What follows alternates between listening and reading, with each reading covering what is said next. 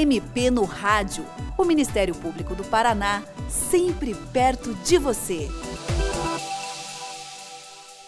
Nesta semana se comemora em 25 de maio o Dia Nacional da Adoção, data estabelecida por lei com o objetivo de estimular as adoções. Conforme dados do Tribunal de Justiça do Paraná, existem hoje 529 crianças e adolescentes aptos para adoção no estado do Paraná, à espera de uma nova família. Para falar sobre esse tema, com destaque para os impactos da pandemia de coronavírus nos processos de adoção, o MP no Rádio recebe hoje o promotor de justiça Davi Kerber de Aguiar, do Ministério Público do Paraná. Doutor Davi, nós estamos enfrentando uma situação extrema de pandemia, com impactos em várias áreas: saúde, economia, educação. Isso também afeta o andamento dos processos de adoção? Infelizmente, sim. Né? Afeta e afeta nas duas etapas desse processo de adoção. Tem uma primeira etapa que é no processo de habilitação dos casais ou pessoas que querem se inscrever para adoção. Uma, algumas das exigências para fazer essa habilitação é o estudo social, uma avaliação psicológica e um curso para adoção. Em função das medidas sanitárias corretas né, de distanciamento social, o estudo social, que propriamente dito é uma visita na residência da pessoa, resta prejudicado durante esse período a avaliação, é, a avaliação psicológica também. O que é possível, às vezes, o casal adaptar, e já foi feito nos cursos de adoção, que há cursos online de adoção. Então, é um belo momento, eventualmente, para os casais fazerem esses cursos online, que, que, que emitem certificados válidos, óbvio, para já iniciar esse processo, então, de adoção, nessa fase que, infelizmente, algumas coisas ficam interrompidas. Mas tem também um segundo prejuízo, que é na, na, nas adoções efetivas, daqueles casais que já estão inscritos no SNA, no Sistema Nacional de Adoção, e já estão com indicações para adoção. Por que há um certo prejuízo? Existe uma fase desse momento da adoção que se chama aproximação. E a aproximação, quanto mais velha a criança, mais ela demora. Por quê? Ela não é propriamente dito o estágio de convivência, que é aquela situação que o casal já leva a criança para casa com tempo de guarda. Esses primeiros contratos, que contatos que se tem com a criança e adolescente, geralmente são presenciais, e dependendo da idade, leva um pouco mais de tempo para evitar uma eventual frustração numa adoção. Em função do isolamento, distanciamento social, óbvio que essa aproximação hoje está sendo de forma virtual. Então, em alguns casos, ou ela não é possível, diante das peculiaridades da criança, fazer um atendimento virtual, ou então ela fica reduzida. Mas é claro que a critério da equipe técnica, e se ela entender válida essas aproximações virtuais, se segue o estágio de convivência, que é aquela guarda fática do, da pessoa, do adotante dessa criança, desse adolescente. Então, seriam esses dois principais pontos que afetou em termos de adoção. Certo, ou seja, para quem vai se inscrever para adotar e para quem já se inscreveu e está esperando a criança. E houve uma queda nos pedidos? Assim, naturalmente houve uma queda porque, de fato, as pessoas tiveram preocupações que até então não tinham, né? outras prioridades neste momento em questão de saúde. Então, sensivelmente houve, mas não quer dizer que é impossível dar a largada para a inscrição para adoção, por exemplo, porque hoje o Tribunal de Justiça funciona de forma remoto e nada impede que os casais ou pessoas que têm interesse em iniciar essa inscrição as façam por e-mail, por exemplo, entrando em contato com a sua localidade com o telefone remoto do TJ eventualmente recebendo da vara da infância o formulário de inscrição para o SNA e já dando o start dessa forma remota no pedido né, de inscrição no Sistema Nacional de Adoção. E eventualmente até fazendo curso online. Isso, separando a documentação, porque é bom sempre reforçar né, que nesse pedido de habilitação tem outros documentos importantes, né? Certidão negativa distribuível, que geralmente pode conseguir também de forma online, talvez. É, e esse aí que tem um outro ponto que também não vai conseguir, talvez, que é o atestado de cidade, cidade física e mental com o médico, em função de não ser, ser uma situação eletiva, não de uhum. urgência, né? Mas, enfim, eu acho que é um bom momento para começar uma reflexão sobre a, a, vontade de adotar, separar essa documentação mínima que é possível ter e já dar entrada no pedido de forma online, por exemplo. E quem quiser adotar agora, então, o que deve fazer? Hoje, assim, quem não está inscrito no SNA, então a melhor recomendação que eu, que eu posso dar é pegar o telefone remoto da sua localidade da vara da infância e eventualmente já pedir o formulário de inscrição. Já fazendo esse formulário de inscrição, separando a documentação física, que é documento de cópia de documento de identidade, cópia de comprovante de residência, cópia de situação financeira, isso é possível ter, independente da pandemia, e já dar esse primeiro encaminhamento, ao menos inicia um protocolo e o início do pedido de habilitação para adoção.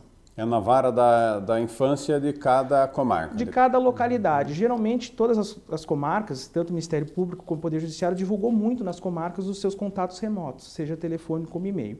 Mas se houver alguma dificuldade, ligando para o telefone do fórum, já vai ter relação de contatos, é, de como entrar em contato tanto com o Ministério Público como com a vara da infância e juventude local, por exemplo.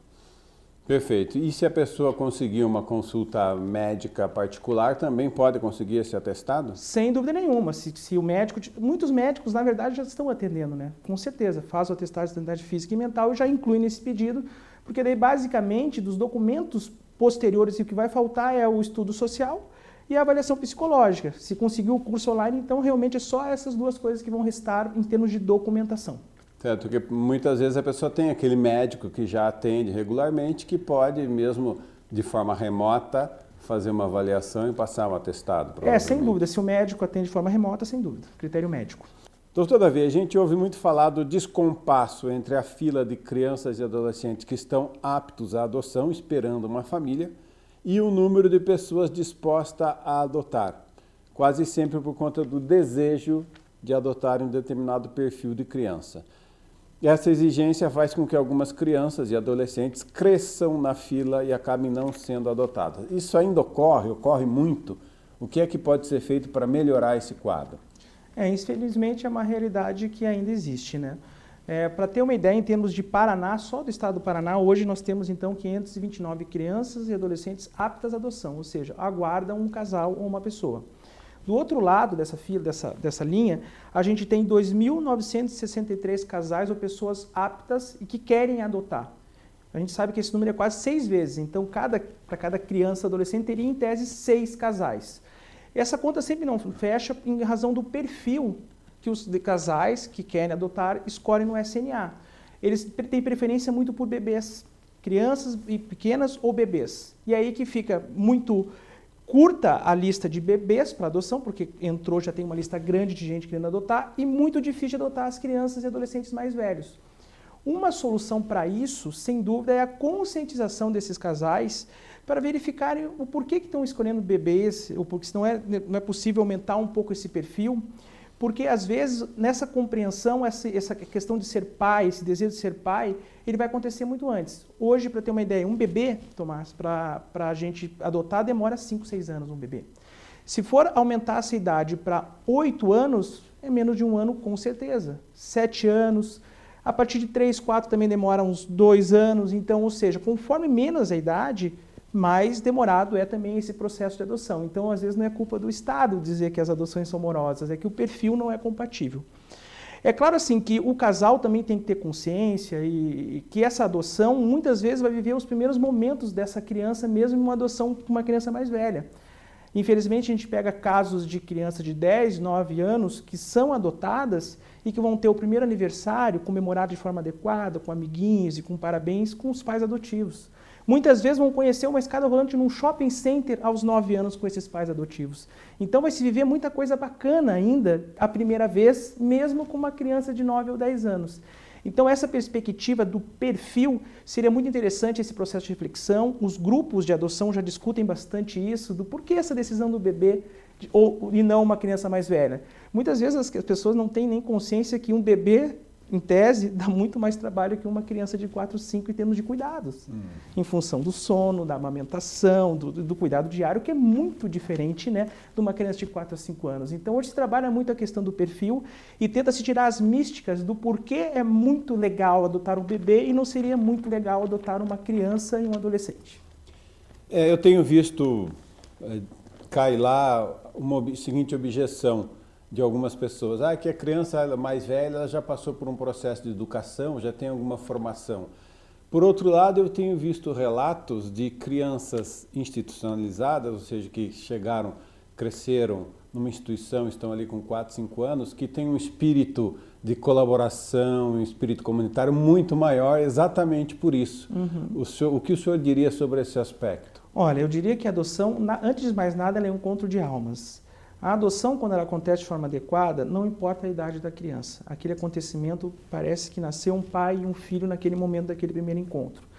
A criança, um pouco mais velha, ela obviamente ela tem algumas memórias do que pode ter acontecido no passado, mas ela tem uma demanda de carinho e acontecimentos positivos tão grande que às vezes realmente o reflexo positivo da convivência com ela vai ser muito melhor que a convivência com um filho natural que não se teve nada, porque a expectativa dessa criança já é de conhecer um pai e uma mãe e de ter felicidade. Então, às vezes, as experiências de fato são muito mais bonitas e agregadoras não desmerecendo, obviamente, o filho natural não é isso, não tem diferença de um ou do outro, mas são experiências diferentes. E quando a adoção tardia acontece de forma adequada, e por isso que a gente tem muito cuidado com aproximações prolongadas, um estágio de convivência bem acompanhado, não tenha dúvida que o sentimento de pai e mãe é tão igual tanto de um filho natural. A adição, a é, adoção tardia é a adoção de crianças um pouco mais velhas e de adolescentes, não é? É, a gente classifica assim em termos de família substituta, colocação em família substituta, né, que é a adoção é um dos vieses. A gente fala que a adoção tardia é toda vez que a gente não encontra para essa criança ou adolescente apto para adoção casais no Sistema Nacional de Adoção. Via de regra é aí que a gente trata de adoções tardias e fala de outros recursos para como conseguir né, pais e mães para essas crianças. Existe o conceito da psicologia que a adoção tardia seria toda vez que a criança tem um, a memória da família anterior. Mas para os fins de infância e juventude, que é o nosso papo de adoção aqui, a adoção tardia é aquelas que realmente não encontram casais no SNA, que são as difíceis de a gente conseguir colocação em família substituta através de uma adoção. Isso, não encontra por causa das exigências feitas pela família, Sim. pelos adotantes, né? Quando a pessoa faz o cadastro, ela pode escolher, eh, ela pode optar, entre outras coisas, pela idade da criança. Cor, sexo, uhum. tem toda uma diretriz que ela tem a opção de, de, escolher. E o grande problema está na idade. Geralmente o perfil sempre quer de 0 a 3 anos, a maciça maioria de casais. Uhum. Outro tema importante quando a gente fala de adoção e que comove muita gente é o abandono de bebês, às vezes até recém-nascidos. E pouca gente sabe que nessas situações a mãe pode entregar a criança para adoção logo que o bebê nasce, não é verdade? Como é que é esse processo? Verdade. Primeira coisa, que entrega legal para adoção não é crime. Pelo contrário, é incentivado pela vara da infância, por todos os autores do sistema de garantia de direitos, e se entende até que é um ato de amor. Uma pessoa que reconhece que não está em condição de cuidar de uma pequena criança e entrega para outros cuidar bem é um gesto de amor. Então, não é crime a entrega regular. Como é que é a entrega regular? Seria informar a vara da infância e juventude, se dirigir até a vara da infância e juventude. Ah, mas fica muito longe de mim, fica perto do conselho tutelar. Pode ir até o conselho tutelar, comunicar o desejo de, de entregar essa criança para adoção. Vai ser encaminhada para o fórum, fazer uma avaliação psicológica dela para notar se esse desejo é real, se não é uma questão só de ajuda do poder público, enfim, ver se o contexto dessa, dessa mãe realmente é, é, é genuíno de querer entregar a adoção é, esse bebê entregando a criança automaticamente já vai, depois do procedimento bem simples, ir para um, cas um casal cadastrado no Sistema Nacional de Adoção e vai ser cuidado. O que não pode acontecer de forma nenhuma por ignorância é essa pessoa que não deseja ficar com esse filho deixar na rua ou entregar por um terceiro sem acompanhamento da vara da infância, que daí sim ela estará incorrendo em crime. Hoje, inclusive, a sistemática, em função da pandemia, mudou até nisso. Se recomenda, inclusive, que se a criança nasceu, já chamar automaticamente o próximo casal do Sistema Nacional de Adoção para tirar a criança no próprio hospital, conforme foram os protocolos fixados.